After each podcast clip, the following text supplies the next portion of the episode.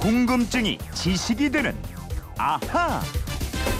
네, 궁금증은 풀고 호기심은 채우는 시간입니다. 날이 추우나 더우나 비가 오나 눈이 오나 궁금증 지식으로 부금증 지식으로 바꿔줄 해결사입니다. 김초롱 아나운서입니다. 어서 오세요. 네, 안녕하세요. 금요일은 이거예요. 아하 금요 특별판 앗, 아, 이런, 이런 것까지. 것까지. 지난주에 시간이 예. 다 돼서 미처 다 말씀드리지 못하고 끝낸 게 있는데 오늘은 이 숙제부터 하죠. 예, 뜬금없다. 시간이 없어서 제가 뜬금없이 인사만 드리고 네. 갔던 기억이 나는데요. 어떤 분이 아, 뭐, 왜 월요일 안 가르쳐 주느냐 문자 음. 보내주셨더라고요. 네네. 오늘 말씀드리기로 약속합니다. 그래요. 뜬금없다는 말. 예. 말 자체가 좀저 가만히 생각해 보면 좀 뜬금없는데 뜬금없다. 이건 어디서 온 말입니까? 자, 뜬금없다에서 그 금자 들어가 있잖아요. 네. 이 금이 뭔지 알아야 합니다.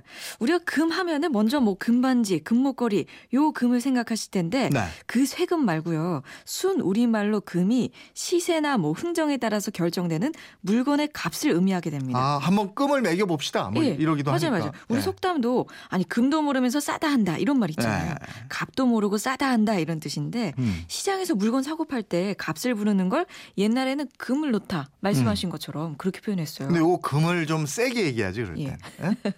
금 금을 놓다. 맞아요. 뭐 이런 식으로. 이런 말 예. 있잖아요. 저 사람을 도매금으로 넘긴다. 예. 예? 이 금이 그 금이죠. 맞습니다. 네. 또 옛날에 쌀, 보리 같은 곡식을 사고 파는 시장에는 마쟁이, 뭐 말감구 아니면 뭐 두감구라고 불리는 말단 관리가 있었는데요. 음. 곡식의 양이 양을 되나 말로 정해주는 관리였어요. 원래는 이 곡물의 품질 등급을 정하거나 아니면 부정 거래를 감시하는 직책이었는데 점차 이 곡물의 기준 시세를 정해서 곡물 거래를 원활하게 하는 역할을 담당하게 됐습니다. 음. 그러니까 그날 그날의 쌀값을 정해서 알려주는 역할 네. 거죠. 그렇죠.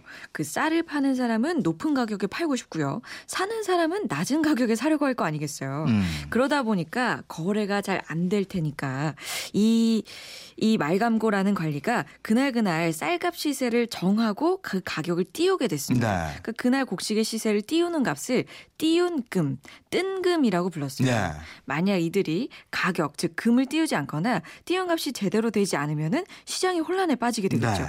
다시 말해서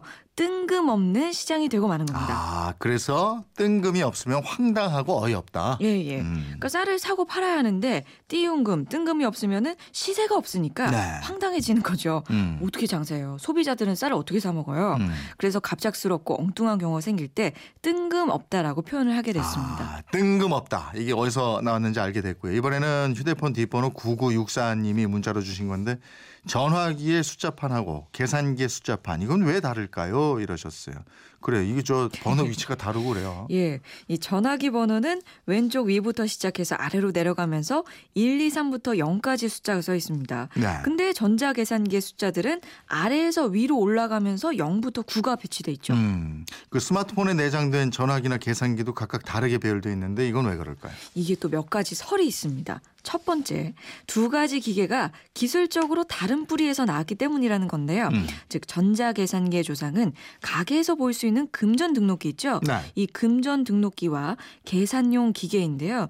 돈을 받고 계산을 할 때는 큰 숫자일수록 잘 보이게 하려고 위쪽에 배치했다는 겁니다. 아, 이게 맨 위에 있어야 눈에 잘 띈다는 건가요? 예, 그렇죠. 아. 근데 전화기는 우리나라는 숫자만 적혀 있는데 외국에서는 알파벳까지 들어가 있어요. 네.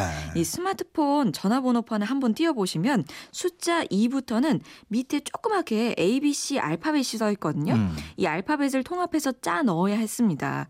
따라서 책을 읽을 때 왼쪽에서 오른쪽으로 그리고 위에서 아래로 읽는 것처럼 시선이 자연스러운 이동을 한, 한 것을 이 배려한 거래요. 아, 그러니까 눈의 동선, 시선의 동선을 고려한 디자인이다 이거네요. 예. 또 두 번째 설은 왜 옛날에 다이얼로 쫙 돌리던 전화기 기억나시죠? 네네. 이 다이얼 방식 전화기는 숫자 다이얼을 돌렸다 놓 으면은 또로로 돌아가면서 다이얼이 원래 있던 위치로 돌아가잖아요. 네.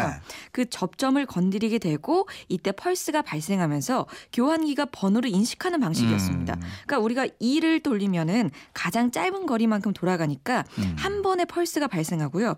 9를 돌리면은 그 아홉 번의 펄스가 발생합니다. 아. 근데 0번은 0이니까 펄스를 한 번도 발생시키지 않아야 하는데 네. 그렇게 되면 교환기가 이게 번호가 뭔지 인식을 못하는 그렇죠. 문제가 발생해요. 예. 그래서 0번을 9번 다음에 위치하게 해서 10번의 펄스를 발생시키도록 했네요. 맞습니다. 네. 그래서 1에서 9 다음에 0이 오게 되는 건데요. 네. 이게 바로 아날로그 방식이죠. 음. 지금의 디지털 방식의 전화기에서는 9 다음에 0을 둘 필요가 없지만 네. 원래 쓰던 숫자판 모양을 그대로 가져오면서 지금도 쓰는 겁니다. 예. 그리고 좀 전에 말씀드렸던 것처럼 그 각각 번호 밑에 알파벳을 대입시켜서 옛날 다이얼 숫자 아래도 알파벳 써 있었어요. 음. 전화 번호를 쉽게 암기할 수 있도록 했는데 이렇게 하려면 숫자나 알파벳 모두 위에서부터 시작하는 게 좋았기 때문에 배열을 그렇게 했다는 겁니다. 네. 이 듣고 보니까 숫자 저 전화기 숫자판이 위에서부터 일이 시작된 건 알파벳 배열하고 연관이 있다. 이거 분명한 것 같은데. 네네.